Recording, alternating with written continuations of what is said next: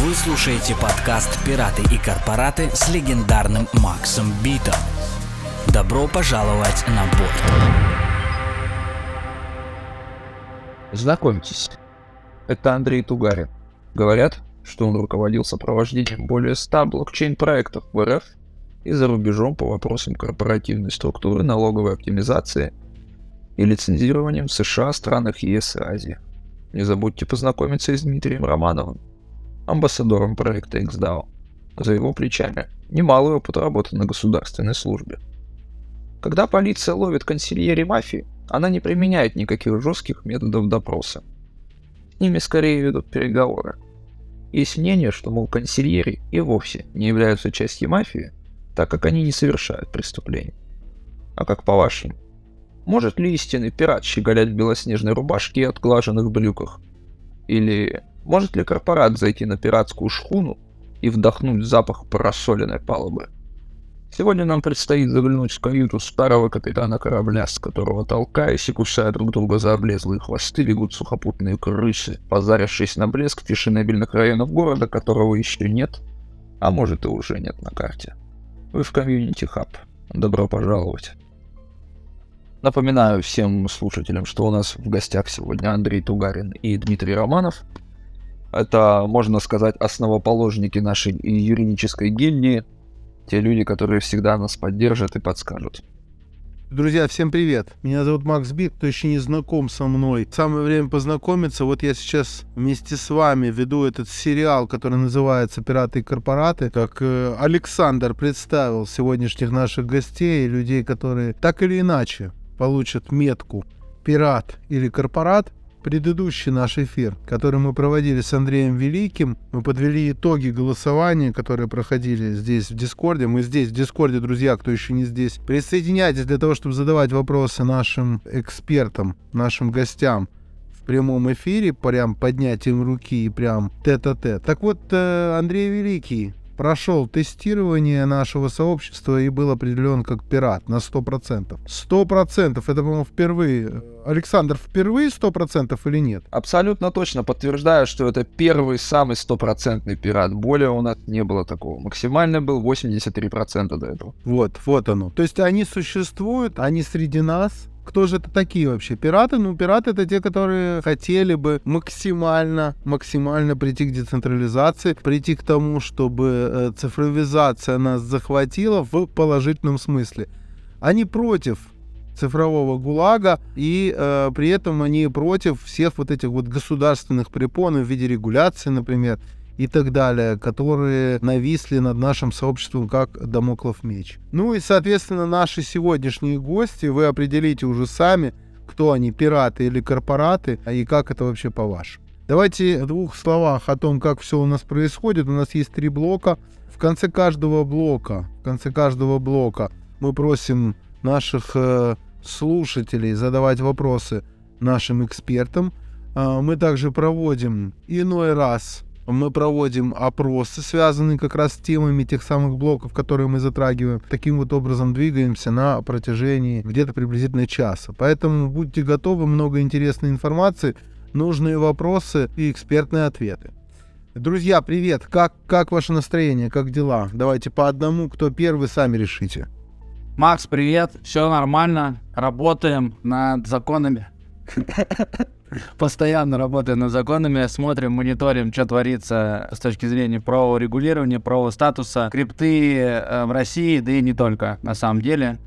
Вот, постоянно рука на пульсе и, собственно, готовы сегодня поделиться разной интересной информацией, так что не стесняйся вопросов, ответим, надеюсь, на все или практически на все. Хорошо, коллега твой что скажет, как вот у него впечатление от происходящего – нас начинают зажимать потихоньку или еще нет? Всем привет, спасибо, что позвали. Насчет того, что зажимает, в принципе, это было всегда, наверное. Единственное, что тут э, нужно оценивать уровень усилий, которые прилагает государство, чтобы нас закрепостить, скажем так, да, в определенной рамке. Так или иначе, думаю, что мы сегодня этот вопрос обсудим и не раз, и постараемся поделить истину, насколько вот такой тезис, он является применимым к действительности.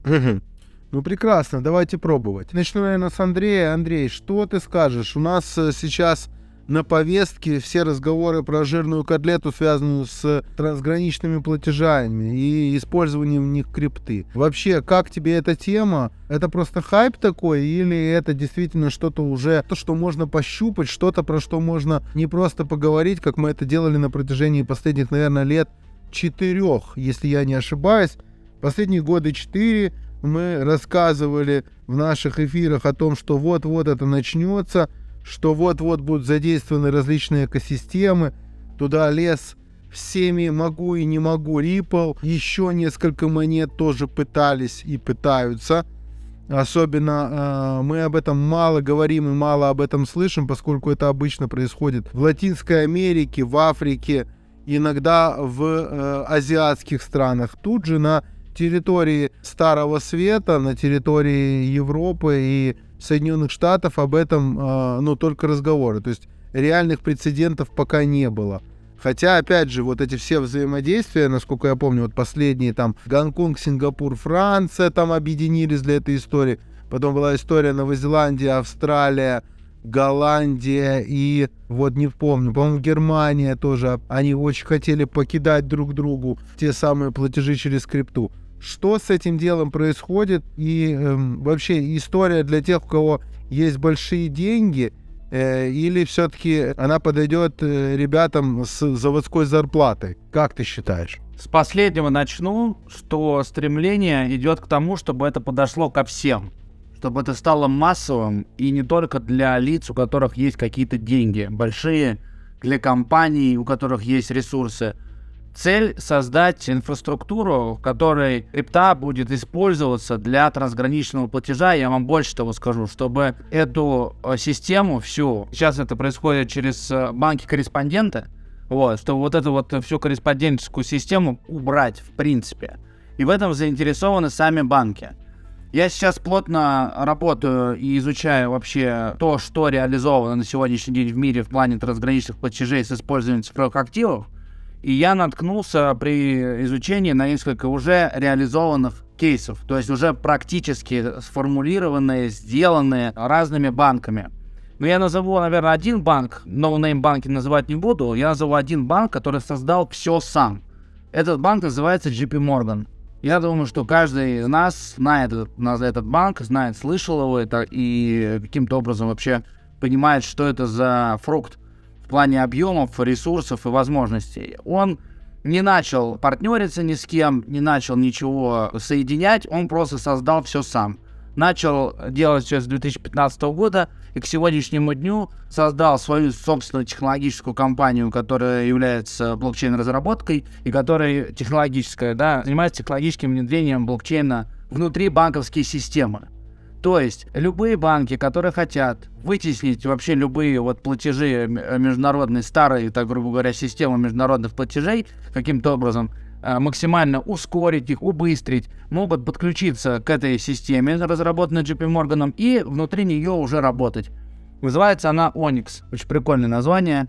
Вот, то есть это площадка, которая позволяет интегрировать блокчейн-технологию для проведения трансграничных платежей в любой банк, который только пожелает. Это первое. Второе, э, JP Morgan создал свой собственный коин, то есть свой собственный токен, ну давайте называть это свой собственную крипту обеспечил ее каким-то своим образом резервами банка там и так далее, все это дело зарегулировал, не будем вдаваться в эти подробности, у них теперь вот есть GP, GPM coin. И можно внутри всей этой системы тоже проводить платежи, расплачиваться, гасить там комиссии и каким-то образом влиять и производить трансграничный платеж. И сейчас они совместно с банком э, Сингапура, совместно с банком, по-моему, Бахрейна, если не ошибаюсь, вот, они разрабатывают новую систему, называется она Патриот. Больше похоже на наше название какое-то русское, отечественное. Но так что так или иначе у них есть эта система Патриот, которая уже вот уже между этими банками, включая вот это Onyx э, э, как технологию внедрения блокчейна, включая этого Патриот, даст возможность клиентам банка совершать трансграничный платеж по-новому, по совершенно новому, я бы даже сказал. То есть это такая революционная вещь. А с другой стороны, есть обычный банк швейцарский. Название я не буду говорить, ничего он никому не даст. Этот швейцарский банк партнерится с двумя криптовалютными биржами. Это швейцарская криптовалютная биржа и мальтийская криптовалютная биржа. И она, этот банк дает возможность своему клиенту закупать через него крипту, делать с ней все, что ему захочется, отправлять ее куда-то, принимать ее, менять ее на фиат. И все это в рамках вот одного банка для своих родных, близких, любимых ему клиентов.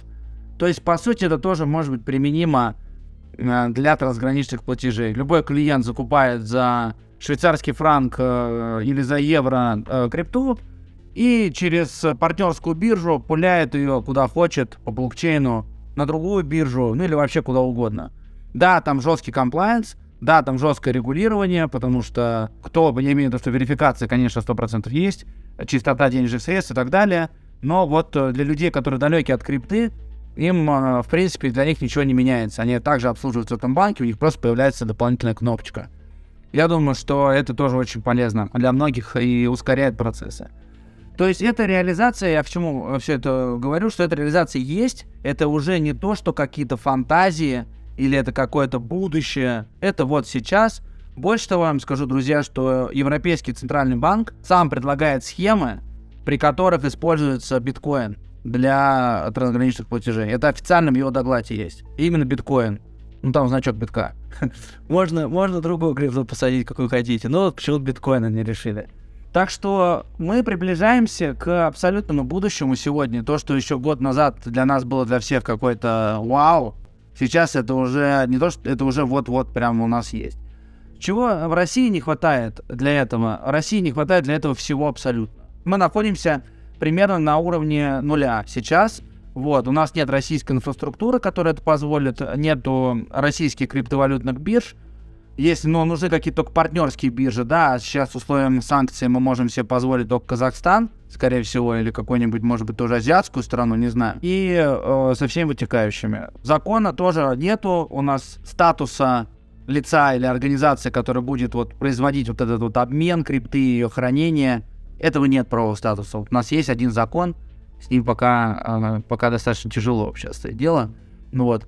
Поэтому нужно больше законов, нужно больше правовых статусов и нужно желание банков наших, особенно ЦБ нашего, для того, чтобы мы все это дело упаковали и начали это дело продвигать. И, э, со своей стороны хочу сказать, что банки наши уже э, озадачиваются этим и очень хотят. Ну, топ-3 банка в России это очень хотят. Я это вижу на их, на различных там блокчейн мероприятиях, которые сами банки проводят. Ну и зовут, приглашают выступить, и я в коммуникации там понимаю, что банки очень сильно хотят сейчас это делать. Ну вот мы Диме как раз передадим слово. Дим, есть какие-то четкие, как тот пример, который только что привел Андрей, кейсы, по которым можно было бы сказать, что движение существует кроме тех, которые назвал сейчас предыдущий оратор. Да, Андрей все точно отмечает, как всегда. Единственное, что если позволите, я добавлю, да, вот в части Российской Федерации о том, как у нас примерно сейчас в ближайший, наверное, год будет развиваться регулирование возможности таких операций с криптой, да, если это, в принципе, будет возможно, как примерно это будет, наверное. Я вам напомню, что с ноября прошлого года Госдума рассматривает проект федерального закона 237-585-8, который СМИ назвали законом о майнинге. На самом деле он вносит изменения в закон о цифровых финансовых активах, в тот самый 259 федеральный закон. И этим проектом закона создаются возможности ну, такие, так себе, конечно, тем не менее, да, создаются возможности для того, чтобы у нас, э, условно говоря, был легализован майнинг. И вот, э, исходя из тех предложений, которые сейчас у нас содержатся в этом проекте федерального закона, майнеры, да, смогут, э, собственно говоря, заниматься этой деятельностью, но при этом и будет предоставлена возможность продавать эту крипту, которую они наманят, только за пределами Российской Федерации. То, что сказал Андрей, да, российская инфраструктура здесь привлекаться не будет и не должна в силу этого проекта закона. Поэтому если там некие Василий, Павел и Аркадий наманили там какую-то валюту, ну, допустим, например, биткоин, то, к их счастью или к сожалению, возможно, да, они смогут его продать только за пределами Российской Федерации. И при этом это будет возможно, судя по всему, в рамках некого экспериментального правового режима.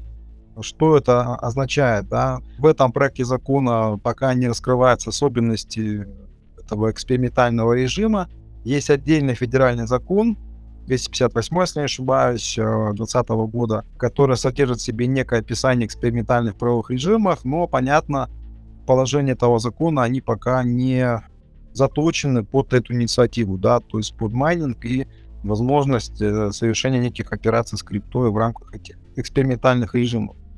Поэтому, судя по всему, за этим законом, проектом закона будет еще рождено что-то, будет отдельный проект закона, я так понимаю, это уже тоже информация озвучивалась.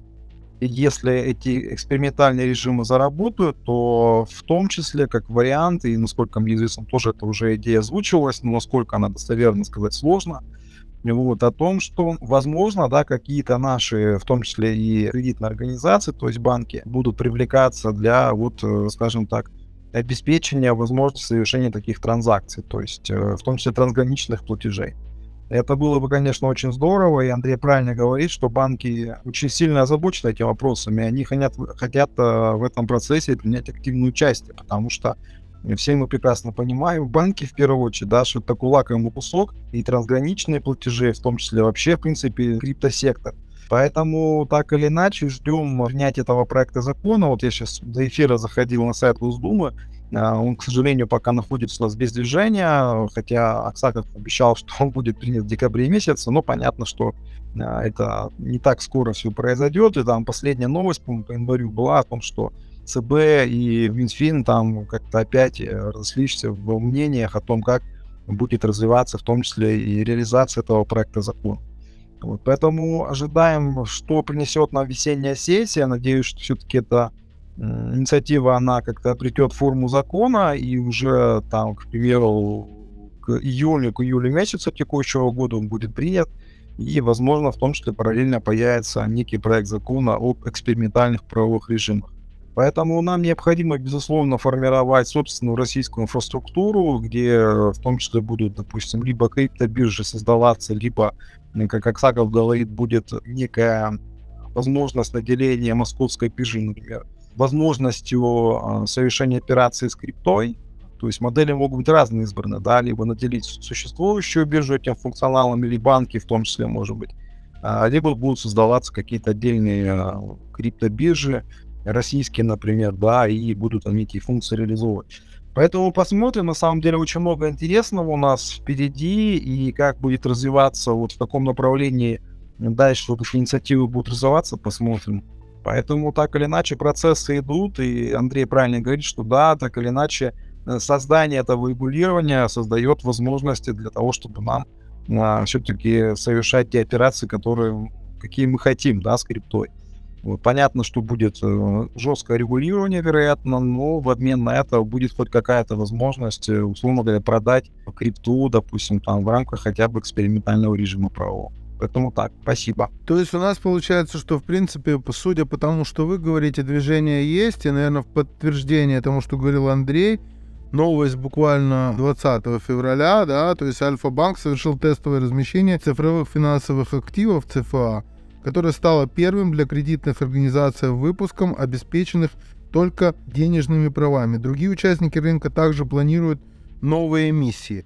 То есть, несмотря на то, что законодательный лед стоит, остальное все движение как бы тронулось. Теперь вопрос, соответственно, такой, какие же должны быть государственные кейсы, которые могли бы э, решить внедрение блокчейна в экономическую систему страны. Я имею в виду, про, мы сейчас про Российскую Федерацию говорим. Ну и как э, оплачивать, соответственно, налоги, скрипты и с какими сложностями можно столкнуться во время этой процедуры. Если, опять же, государство уже так или иначе ему придется участвовать, поскольку для меня, например, вот эта вот тройка или пятерка основных банков, они очень смежны с государством, и собственники, как таковые, они номинальны, на мой взгляд. Мне кажется, что тот же самый Альфа, Сбер, ВТБ и так далее, это все государственные банки на самом-то деле. Я только хотел э, маленький комментарий по поводу примера, который ты предоставил по поводу Альфа-банка. Это не совсем удачный пример, Макс, потому что это идет об активе ЦФА, это цифровой финансовый актив, и это я буду, я не устану это повторять, и я сегодня буквально или вчера я дал комментарий коммерсанту по этому поводу, что, во-первых, никакого отношения к крипте ЦФА, цифровой финансовый актив, не имеет, никогда не имел и никогда не будет. А, друзья, это ценная бумага, упакованная в цифру. Подожди, законодательно, законодательно У нас кроме законодательства на тему ЦФА в Российской Федерации другого любого законодательства смежного с темой крипты нету. Все верно. У нас есть другая история, называется цифровая валюта. Она тоже в этом законе. То есть все-таки надо разделять два актива. Цифровой финансовый актив и цифровая валюта. Для меня, для хомяка, разве внутри закона они разделены? Насколько я помню, мы разбирали досконально этот закон, в том числе Димой Мачихиным. И там нету как раз вот этой вот четкой, э, четкого различия. То есть в каком-то э, в каком-то куске, в каких-то параграфах используется одно, в каких-то параграфах используется другое наименование, да, то есть вот это сокращение. Но определение как такового, оно общее, так как я помню. Может, что ты не помнишь, может, Дима что не так донес, э, Мачихин, я имею в виду. четко два понятия, Макс. Вот прям четко два понятия, две разные статьи. Не, не ошибиться, так скажем. И закон идет именно по двум векторам. Первый направлен на ЦФА, и второй чуть-чуть, немного направлен на цифровую валюту. Даже можно выпускать цифровую валюту, даже можно ее, ну, грубо говоря, использовать в качестве объекта инвестиции. Вот, даже запреты есть в отношении именно цифровой валюты.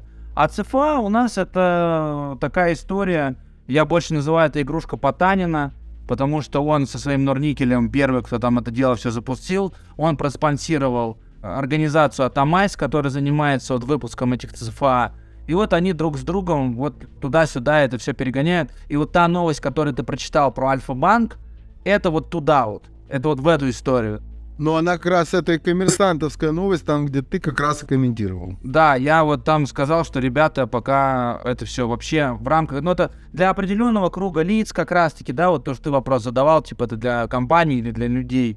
То есть это не для людей пока. Я не знаю, когда это будет для людей. Ну то есть, ну кому нужен токенизированный никель, ну come on вообще. Вот, и кому он там дальше продаваться будет.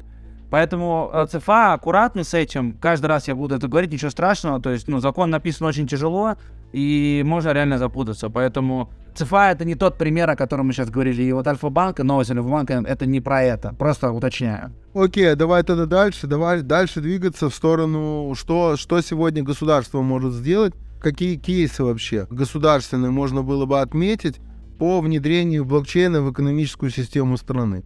То есть, насколько я понимаю, вот эта потанинская история, она как раз тоже туда, типа. У нас есть тоже таких два способа внедрения блокчейна. Это внутригосударственные нужды, чтобы какая-то система государственная работала на системе блокчейна. Но это, опять же, никакое отношение к крипте не имеет. Это берем блокчейн в чистом его виде, то есть как распределенный реестр. А, Передача информации, фиксация и использование технологий вот именно для этого. А, Блокчейн внедрен полностью во всю систему Федеральной налоговой службы России. Вся ФНС работает у нас по, на блокчейне. Вот, это не секрет, это, это они давным-давно уже на самом деле его применяют. Вот, и когда я это услышал, ну, когда я об этом узнал э, в том году или в позапрошлом, я удивился этому, но вот для них это уже не секрет. То, что делает Потанин, э, он создает вот эту инфраструктуру для использования как раз-таки цифрового финансового актива, пока никому не нужному, но какой там блокчейн используется? Вот честно, я не знаю, чей это блокчейн. Это, грубо говоря, не, би- не биткоиновский, не эфир, не тон, там, я не знаю, не какой-то по- пол, полкодоты. Я не знаю, что это за блокчейн. Никто не знает. Если кто-то знает, поделитесь со мной, пожалуйста, этой информацией. Я хотя бы какой-то анализ там проведу свой. Там тоже какой-то блокчейн, чтобы эта цифра крутилась. Это другое. И третье, это возможные варианты применения ЦФА. Где я вижу? На таможне, в нотариальном секторе, э, возможно, в коммерции, например, или в государственных каких-то логистических компаниях, может, РЖД при перевозке грузов тоже может использовать блокчейн для того, чтобы груз из точки А вышел, груз в точку Б пришел, все, это все дело зафиксировали. То есть ведение учета каких-то действий. Наверное, еще хорошо бы, я бы, я бы смотрел бы в сторону использования блокчейна в Росреестре для недвижки. В эту сторону смотрят э, такой э, застройщик, как самолет. Вот, они вообще хотели интегрировать технологии NFT для того, чтобы фиксировать право собственности на долю в- в объекте недвижимости и давать такую возможность первичным инвесторам закупать и потом на стадии строительства, уже после стадии строительства продавать вот все накопленные эти NFT. Но это, опять же, это все планы. В, учё- в учебе можно использовать блокчейн. Я знаю, что некоторые вузы выдали в виде NFT дипломы. Вот. Ну, пока это все, видишь, кажется каким-то более игрушкой, нежели чем каким-то реальным сектором. Может быть, э, есть другие, может, у Димы есть какой-то пример более понятный, более точный. Но я вот что знаю, то сказал сейчас. Вообще, знаете, когда в прошлом году, летом, в июне, в июле рассматривался проект закона, который внес изменения в закон о цифровой цифровой валюте, у меня, в принципе, такое сложилось какое-то туристическое видение того, что вот сейчас, думаю, обкатают рынок цифра, потому что вот сейчас, на самом деле, рынок, э, регулирование рынка цифра, это, наверное, ну вот очень удачный пример, как, в принципе, ну, тому взгляд, конечно, да, могло бы развиваться регулирование дальнейшей крипты. Потому что э, там в полной мере, на мой взгляд, сформирована сейчас полноценная поструктура, которая, в принципе, последует все братства ЦПА. У меня было такое впечатление, что вот эта апробация — это реальный, опять же, кейс, который можно будет э, масштабировать до крипты, крипте. Но вот э, после этого был внесен проект, э, который рисовался, проект по экзекуну майна. Естественно, что он явно не из той степи, не из того формата, это другой тест абсолютно, и это абсолютно иное видение картины, как будет складываться регулирование крипты в России дальше. Вот, поэтому посмотрим. И в этой части надо еще комментарий. Что касается блокчейна для нужд государства. Ну, а, Андрей обосновал, да, сфера, где, в принципе, применимо вполне и даже, я бы сказал, необходимо применение блокчейна. Вот. И, наверное, не только налоговая служба, да, это в том числе и, как они сказали, реестр, да и, в принципе, наверное, все те публичные базы данных, которые сейчас у нас оперируют как бы государства. Это базы данных, допустим, транспортных средств, авиа, допустим, отрасль, а это все, что касается, к примеру, там, выдачи тарифов ископаемых и прочее, прочее. Это все можно э, во все эти сферы, в принципе, необходимо и нужно внедрять блокчейн. Даже в элементарной например, да, когда речь идет, допустим, об истории болезни. Я э, вот замедлился, обратился да, на мобилизацию. Мы начали там такие искать мою карточку. Там эти карточки, я смотрю, в идее, они просто как э, война и мир у кого-то есть, такие карты медицинские.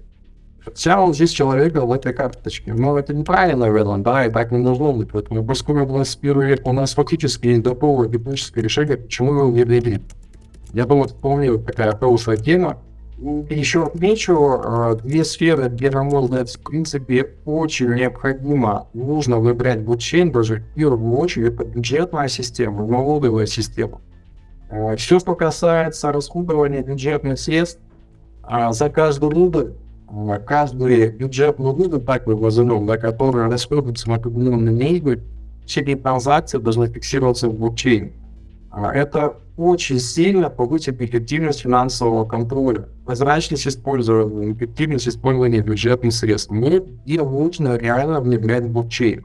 Потому что вот если мы посмотрим стат данные, допустим, там по итогам реализации финансового контроля в рамках бюджетной системы, там, условно говоря, ежегодно счетная палата фиксирует объем нецелевой только, да, использование бюджетных средств на, ну, условно говоря, там, 500 миллиардов по 1 триллион рублей в год. Это только то, что мы реально вскрыли, сколько фактически расходуется, да, средств на вот эти вот, условно говоря, геоплан цели, ну, бюджет. Можно и страшно предполагать.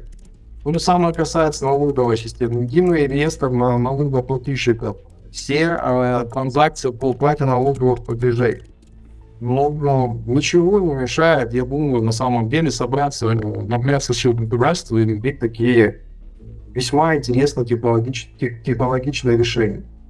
Нужна просто воля, у государства есть. Не было прогресс, надо быть, что надо быть, соответственно, определенную разработку, нет, нет, просто как богатство и вот направление. Поэтому бюджетная сфера налога, вот в первую очередь, на мой взгляд, нужно дать через нужно государство муниципальных ну, спасибо. Я дополню, что в сентябре 22-го Мишустин дал поручение Минфину и ЦБ подготовить э, предложение по использованию цифрового рубля в бюджетном процессе. Срок исполнения поручения 19 декабря прошлого года. Ну и, соответственно, как мы видим, движений пока нету. Вот. Но при этом Минфин и ЦБ в 24-м подготовят идеи по использованию цифрового рубля в бюджетном процессе в 2024 году. То есть сейчас как бы не до этого всем, судя по тому, что я понимаю. Хорошо, друзья, давайте закончим на этом вот этот блок. Блок, который касается регуляции в РФ. И я его закончу как раз комментариями от OpenGPT на тот же самый вопрос. Значит, вопрос напомним. Вопрос у нас такой. Какие государственные кейсы решит э, внедрение блокчейна в экономическую систему страны? Первый ответ. Борьба с коррупцией. Блокчейн позволит создавать прозрачные системы учета и хранения информации. Второе. Сокращение бюрократии. Блокчейн может упростить и автоматизировать процессы, связанные с регистрацией, учетом и передачей информации о собственности, что позволит сохранить э, те же реалии и сократить бюрократические процедуры и уменьшить время на их исполнение. Ну и третье, это обеспечение безопасности. Блокчейн обеспечит высокий уровень защиты данных и информации. Но это все э, в реалиях OpenGPT, потому что он не очень понимает, наверное, что бывают разные блокчейны, и, и как раз не те самые блокчейны, про которые он думает, видимо, собирались бы, наверное, внедрить так или иначе э, в Российской Федерации. То есть я думаю, что это были бы частные блокчейны, и я думаю, что э, валидаторов или нод там было бы несколько штук. Э, ну и опять же, вот это вот горлышко ввода информации и э, вывода информации, э, оно было бы всегда коррумпированным, мне так кажется. Окей. Э, давайте дальше, давайте вопросы, если есть на эту тему. У нас был еще один вопрос, я его, я его пропускаю, потому что мы глубоко окунулись. Э, если есть вопросы от наших, от наших э, слушателей, э, то самое время их задать. Ну и Алекс нам подскажет, может быть, они есть в каком-то другом месте, кроме как здесь в Дискорде. А потому как очень глубоко опустились, вопросов нет, все сидят и переваривают эту информацию и голосуют в нашем чате по голосованию, которое мы объявим ровно через один вопрос. Можно продолжать дальше? Мы Блиц не сделали о регуляции. Давайте Блиц о регуляции сделаем, и потом перейдем к следующему слоту. Давай, Дим. Помогут ли трансграничные платежи в крипте избежать э, первым лицам РФ санкций, налагаемых Европой и США? Ответ да, нет. Да. Окей. Судя по новостям, тестирование цифрового рубля переходит в заключительную стадию. Хотелось бы тебе, чтобы Россия отказалась от наличной валюты и полностью перешла на цифровой рубль. Да, нет. А нет, я поясню, что внедрение стопроцентного цифрового рубля так или иначе перейдет к сокращению налички. И ближайшую, ну, такой прогноз, там, лет 5-7, выгорать даже к 30 году, да, фактически мы лишимся возможности использовать наличные средства. Но для многих это очень будет большая потеря. Поэтому... Окей.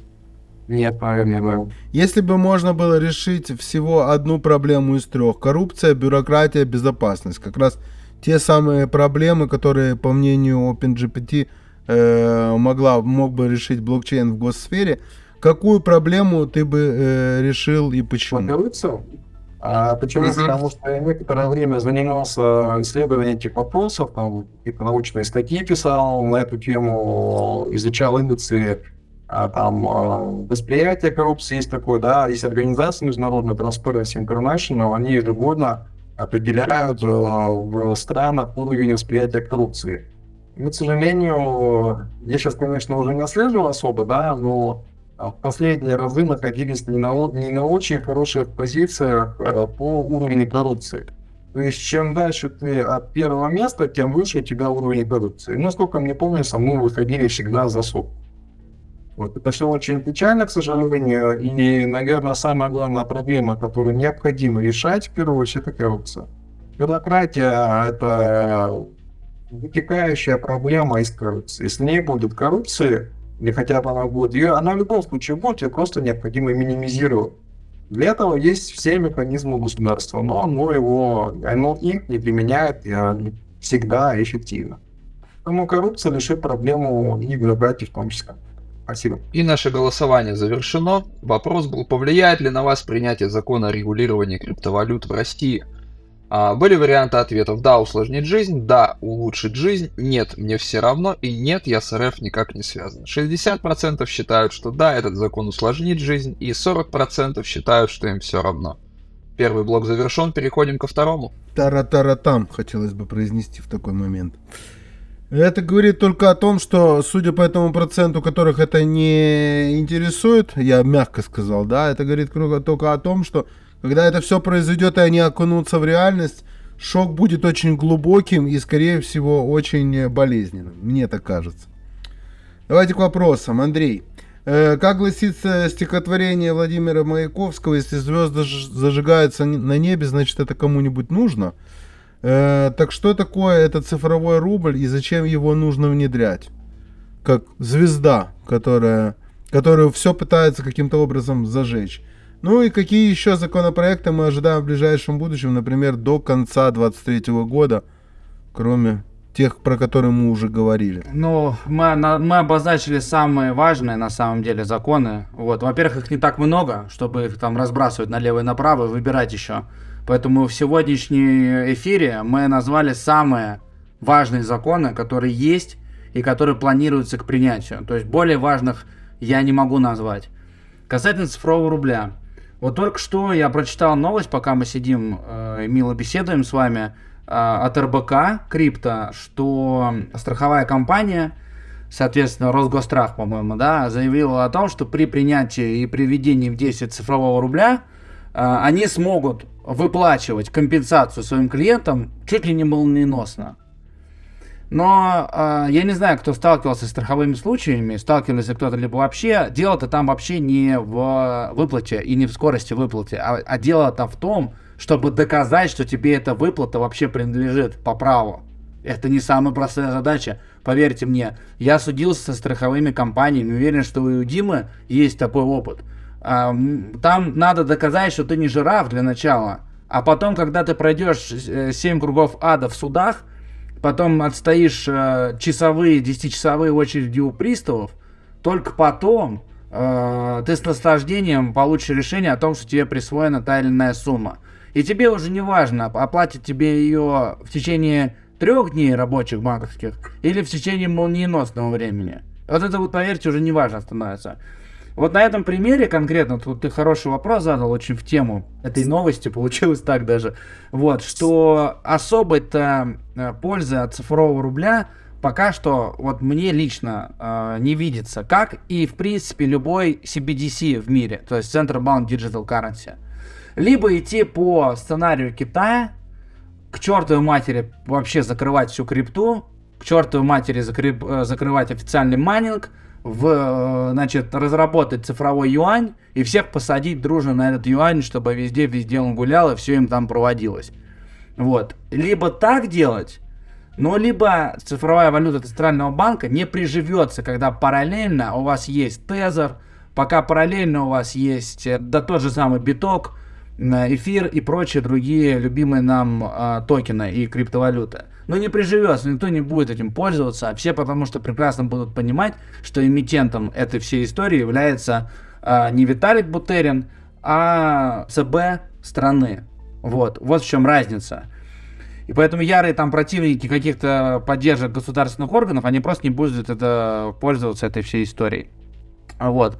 По поводу того, где будет крутиться цифровой рубль, если России удастся договориться с другими странами о том, что цифровой рубль и, и технология, на которой он будет разворачиваться, будет применима в этих странах, то, наверное, можно будет рубль туда отправлять. Но опять же, не могу понять, почему, ну, не понимаю, пока не могу найти аргументов, почему кто-то этот рубль примет, э, когда российский обычный рубль-то особо немного где котируется сегодня, а цифровой э, ничем отличаться по сути-то и не будет. Кроме главного момента.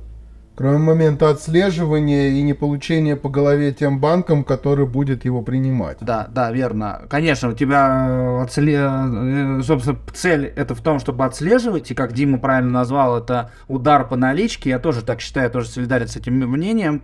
Вот, потому что не, я, честно сказать, не вижу разницы между передачей на децентрализованных площадках э, какой-то, э, ну, крипты, не знаю, какого-нибудь там ну, любой какой-нибудь э, децентрализованный крипты, там, не знаю, кейка какого-нибудь, да, где-нибудь мы передали, вот, и то же самое сделать наликом в темном углу в переулке. Вот для меня это одно и то же, для государства тоже, что там не видно, что тут не видно. Вот. И, конечно же, налик это примерно все то же самое, что централизованная передача. Ну, вот в, этом, в этих рамках, грубо говоря. Не по технологии, естественно. Поэтому, да, цифровой рубль даст возможность отслеживать перемещение денег от одного там, человека к другому. По-любому будет, естественно, верификация проходиться, кошельки. Э, очень, кстати, мне интересно, на чем будет у людей храниться цифровой рубль. Вот, я пока не вижу особо даже намека на разработки кошельков. Даже намека не вижу. Вот. Пока только в тестовом режиме все. Это что касается цифрового рубля. Так же, как в Беларуси телевизоры выпускают. Просто название поменяет, будет обычный китайский кошелек, который уже давным-давно разработан. Нужно просто заклеить название и фломастером написать другое. Ничего сложного нету, вообще ничего сложного. Главное, чтобы там же на Алиэкспрессе ты купил фломастеры. Давайте я немножечко закину вам э, момента, связанного с повесткой, на тему о цифровом рубле. Значит, первое. Стейблкоины на данный момент составляют очень мизерную долю от кэша в обращении, и, соответственно, это как раз туда отсылка к наличке. Э, ну, чтобы, чтобы вот каким-то образом закрыть наличку, это не так легко сделать и не так быстро. Потому что нету сегодня, э, ну, не просто нету, очень длительный процесс этого адопшена будет, вероятнее всего. Вторая история. Всему рынку стейблкоинов мало не покажется, если SEC по-настоящему возьмет, возьмется за Paxos. Напоминаю, да, все помнят историю с Paxos. Там нависли над ними, но еще не разбираются с ними до конца. Надо бы уже разобраться. И вообще считается, что вот-вот стейблам придет капец, потому что та анархия и тот беспредел, который происходит сегодня на криптовом рынке, он первую очередь связан с вот этим вот печати, печатанием стейблов, которые э, ни к чему не привязаны. Значит, э, туда же про, про происходящее. Джимини, э, Кэмерон э, Винкелволс, один из братьев, да, считает, что следующий бычий рост в крипте придет из Азии, в то время как у США есть два варианта, принять крипту или остаться позади. А, Джастин Сан ставит на потепление Китая к цифровым активам, а в это время Гонконг на данный момент является экспериментальной зоной по внедрению крипты для Китая. И здесь важный момент, потому что я думаю, что CBDC Э, в первую очередь не в том виде, в котором оно зашло в Китай, а в нормальном виде, в котором мы себе его и представляли, когда он чуть-чуть хоть как-то похож на крипту, вероятнее всего зайдет со стороны Гонконга. Ну и дальше э, новости, все эти новости, которые связаны с CBDC, Мин Фин и ЦБ в 24-м, как мы уже говорили, подготовят идеи по использованию цифрового рубля в бюджетном процессе. Э, ЦБРФ допускает использование цифрового токена, обеспеченного золотом, в международных расчетах. Об этом заявил товарищ зампред ЦБ Чистюхин. Э, ну и ЦБРФ с 1 апреля запустит пилотный проект по операциям с цифровым рублем с 13 банками, внутренними банками имеется в виду про цифровые, про вот эту историю с цифровыми финансовыми, там еще четыре компании э, подали заявки в Банк России, вот повторить то, что сделал Альфа-Банк, про то, что мы говорили недавно совершенно, и два слова про CBDC в других местах. Бразилия запускает пилот, пилотный проект цифрового реала уже сейчас, а Япония запустит его в апреле.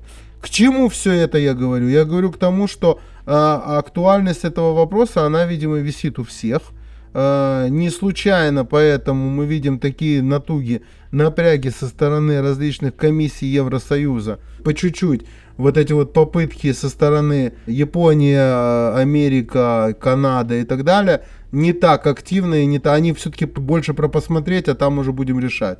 Не хотят они, видимо, не хотят они этим всем сейчас э, с этим всем играться и двигаются вот в направлении того, что давайте посмотрим, как другие, а потом мы ну, я не говорю про то, что все э, уже устали наблюдать э, над тем, как э, э, биткоином пользуются, там, где он там разрешен. Я помню, что в Замбии он вот-вот будет разрешен, а в Сальвадоре он уже разрешен. Ну, вот на Сальвадор все смотрят. Соответственно, соответственно, внедрение цифрового э, рубля может иметь ряд преимуществ для экономики э, и финансовой системы России. Так считаем мы. И этот вопрос мы задали, э, задали OpenGPT. Что он нам говорит? Он нам говорит, что увеличение эффективности платежных систем, цифровой рубль позволит проводить быстрые и дешевые платежи без участия посредников. То, что мы э, с вами и так знаем, Но, опять же, э, насколько эти посредники будут готовы выпасть из этой схемы, это хороший вопрос. Второе, сокращение рисков и увеличение безопасности. Цифровой рубль может уменьшить э, риски мошенничества, кибератак и другие ви- виды финансовых преступлений. Уверен, что нет, на этот болт будет найден та самая гайка.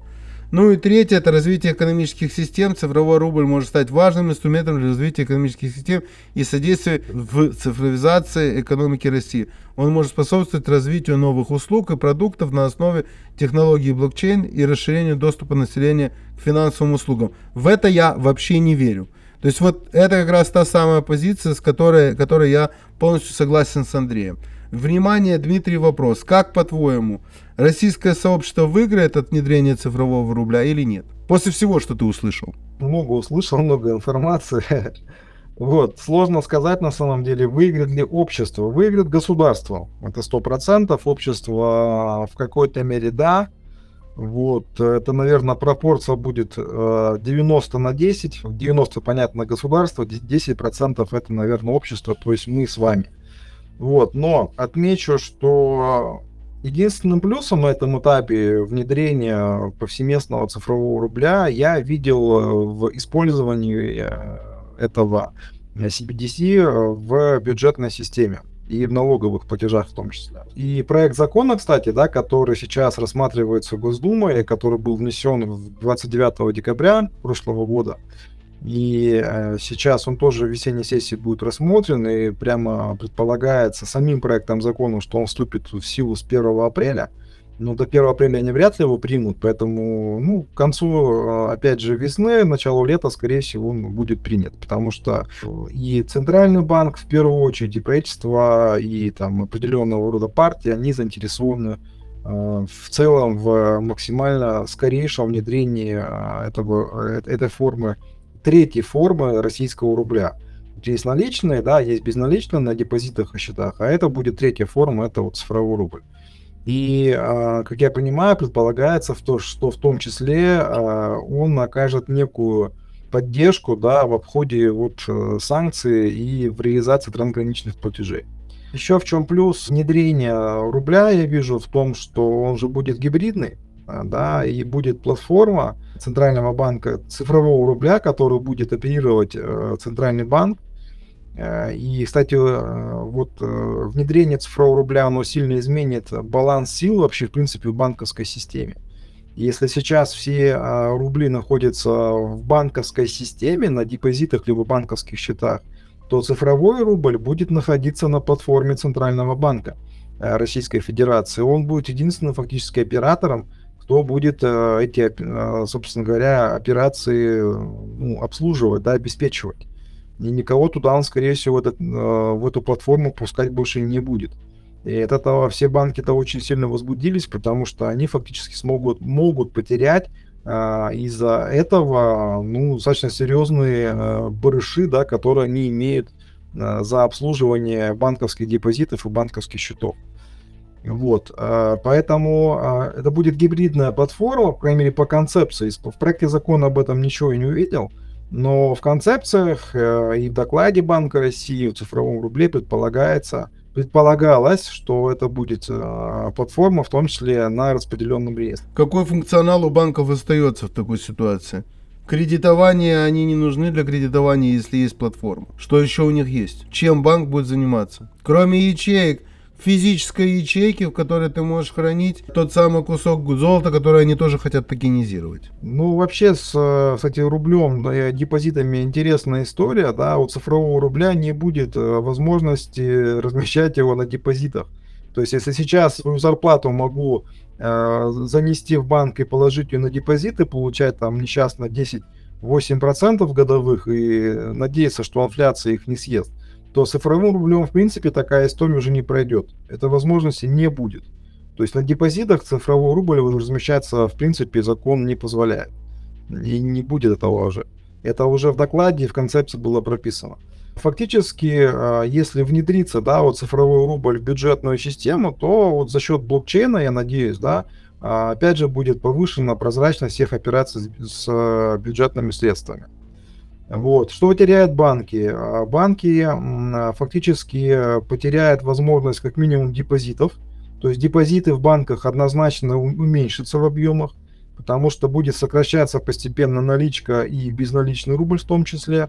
И Банк России будет поджимать э, максимально и выводить всех на то, чтобы э, ну, активно э, и в банковской системе, да и вообще во всех расчетах применялись именно и применялся именно цифровой рубль. Поэтому э, банки очень сильно по этому поводу, как я понимаю, переживают. И учитывая, что платформа будет управляться только Центральным банком России, он будет единственным, собственно говоря, скажем так, управляющим лицом, это тоже, ну, я думаю, что им оптимизма никакого не добавляет. Сокращение налички, э, затем уменьшение депозитов на банковских счетах, а ведь банки используют депозиты для кредитования – то есть, если я принес банку миллион рублей, он этот миллион рублей сразу же бежит и размещает а, в виде кредитов, которые а, выдает а, своим заемщикам. Соответственно, если я не принес депозит, а, у банка не будет возможности разместить эти средства от своего имени за свой счет. Все. Э, поэтому банковская система очень сильно, на мой взгляд, пострадает от внедрения цифрового рубля. И, естественно, у нас э, и так банков с каждым годом все меньше и меньше, да, и вот это будет еще один искусственный, э, скажем так, барьер или причина к тому, чтобы уменьшить количество банков. Вот. Они просто не выживут э, из-за того, что у них будет э, кризис, э, ну, как это ликвидности, наверное, так его можно обозначить. Ну, вот, поэтому это очень неоднозначное решение. И, кстати, CBDC, а вот если вы посмотрите, а, есть такой прикольный сайт CBDC, CBDC Tracker. И там прямо в интерактивном окошечке на, на главной страничке можно посмотреть, а, как страны бросились в сторону CBDC.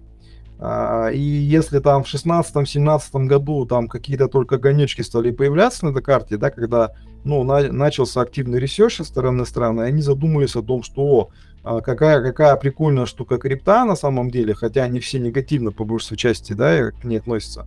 Однако вот появление и применение крипты вот таких вот серьезных масштабах а, вот, вызвало очень интерес, большой интерес со стороны государств.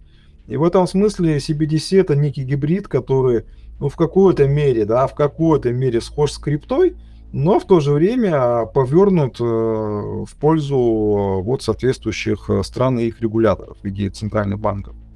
Вот, поэтому с 16-17 года вы посмотрите, это просто обалдеете того, как, ну, условно говоря, покраснел весь мир и бросился вот разрабатывать тему, связанную с CBDC. Вот, и ну, всем напоминаю, да, вот Андрей говорил про Китай, например, есть прикольный кейс Нигерии, вот где внедря, внедряется сейчас э, их э, CBDC называется он e по-моему. А вот, там же просто бунт. А, из-за того, что они сейчас ограничивают снятие налички из банкоматов и максимально, видимо, зажимают наличную найру э, в обычных, скажем так, расчетах между вот, контрагентами. Вот, поэтому нигерийский кейс это такой вот отрицательный, самый, наверное, в данный момент отрицательный такой а, кейс, который показывает, как население негативно воспринимает насильственное внедрение CBDC. А, И в Китае, кстати, ведь тоже там, как народ не заманивали, там по 100 юань зачисляли их на, на, на эти, условно говоря, криптокошельки, да, вот а, для опосредования операции с юанем. Ну, нет, люди умные люди понимают, что 100 юанями не заманишь. Как я и сказал, основной площадкой станет Гонконг. Да, да, да. То есть все, что происходит в Китае, это просто, это просто была попытка показать, что мы впереди планеты всей. Берите с нас пример. Пример с них особо не взяли. Э, и они сами поняли, что это не особо работает.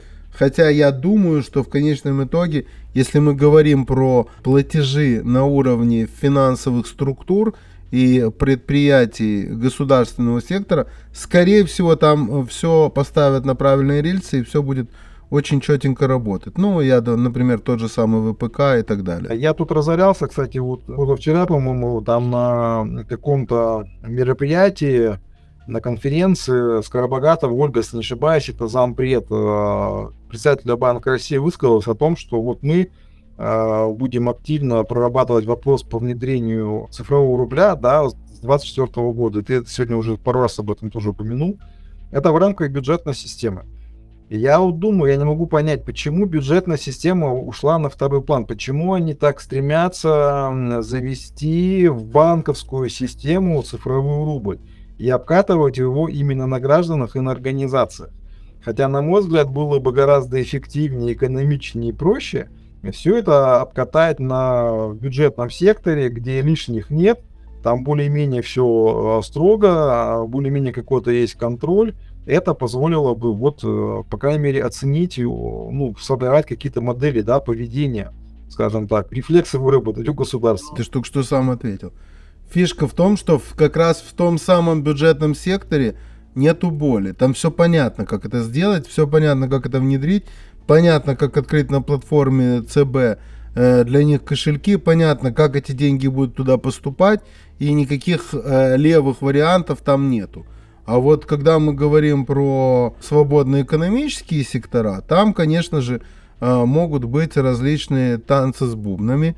И они уже понимая это, они пытаются как-то моделировать там эти ситуации. Но, опять же, судя по тому, как это происходит, кто это все делает, есть ощущение, что затягивается ради того, чтобы успеть собрать, ну, насколько будет возможно и до когда будет возможно, успеть собрать все, что можно собрать, пока это не внедрено. То есть это очень серьезно противоречит э, всем этим системам откатов, всем системам предоплат, которые потом возвращаются в двойном эквиваленте по разным курсам и так далее, и так далее. Все это как бы на том уровне, на том уровне развития экономики, на котором находится сегодня государство, все это, мне кажется, очень предсказуемо. Уверенно говорю, что конец у всей этой истории это какой-либо шаблон, который будет взят с какой-нибудь страны второго мира. Будет то Бразилия, будет то Аргентина, не знаю, какая-то там э, Южная Африка, ну, те, кто друзья, в общем, сегодня, вот у них, скорее всего, с них будет взят какой-то шаблон с какими-то элементами адаптации, э, ну и, конечно, 5 банков останется, остальное все э, все эти конюшни будут вычищены, э, все это сгинет, умрет, э, будет раскулачено. А эти пять банков потихоньку и они тоже уйдут в, в, в нельзя. То есть им дадут, им дадут держ, содержание депозитов с какими-то определенными целями. Понимаешь? То есть не заберут все на платформу э, ЦБ, а будет э, вот аффилированные пять контор, ну как, как, как и все в таких э, режимах экономических. Оно все так работает, да. Есть наши, а есть не наши. Ну, останется только наши. У нас был вопро- вопрос. Ну, точнее, даже, наверное, ситуация. Итак, предположим, вы собрали котлету. Если бы у вас был выбор залететь на всю эту котлету в цифровые рубли или собрать портфели скрипты, то что за крипту вы бы взяли? Были варианты ответов. 50% биткоина и эфира, но 50% в шибе. 25% это AI токены, но 75% это фан токены на Binance. 10% токенов NFT маркетплейсов, но 90% токены секс. Я за стейкинг цифровых рублей под 4% годовых. 100% собрали бы 50% биткоина и эфира, но 50% в шибе. Я предлагаю провести блиц и на этом завершить эфир. Как смотрите на это, Макс? Uh, у нас есть блиц по DAO и есть блиц о цифровом рубле.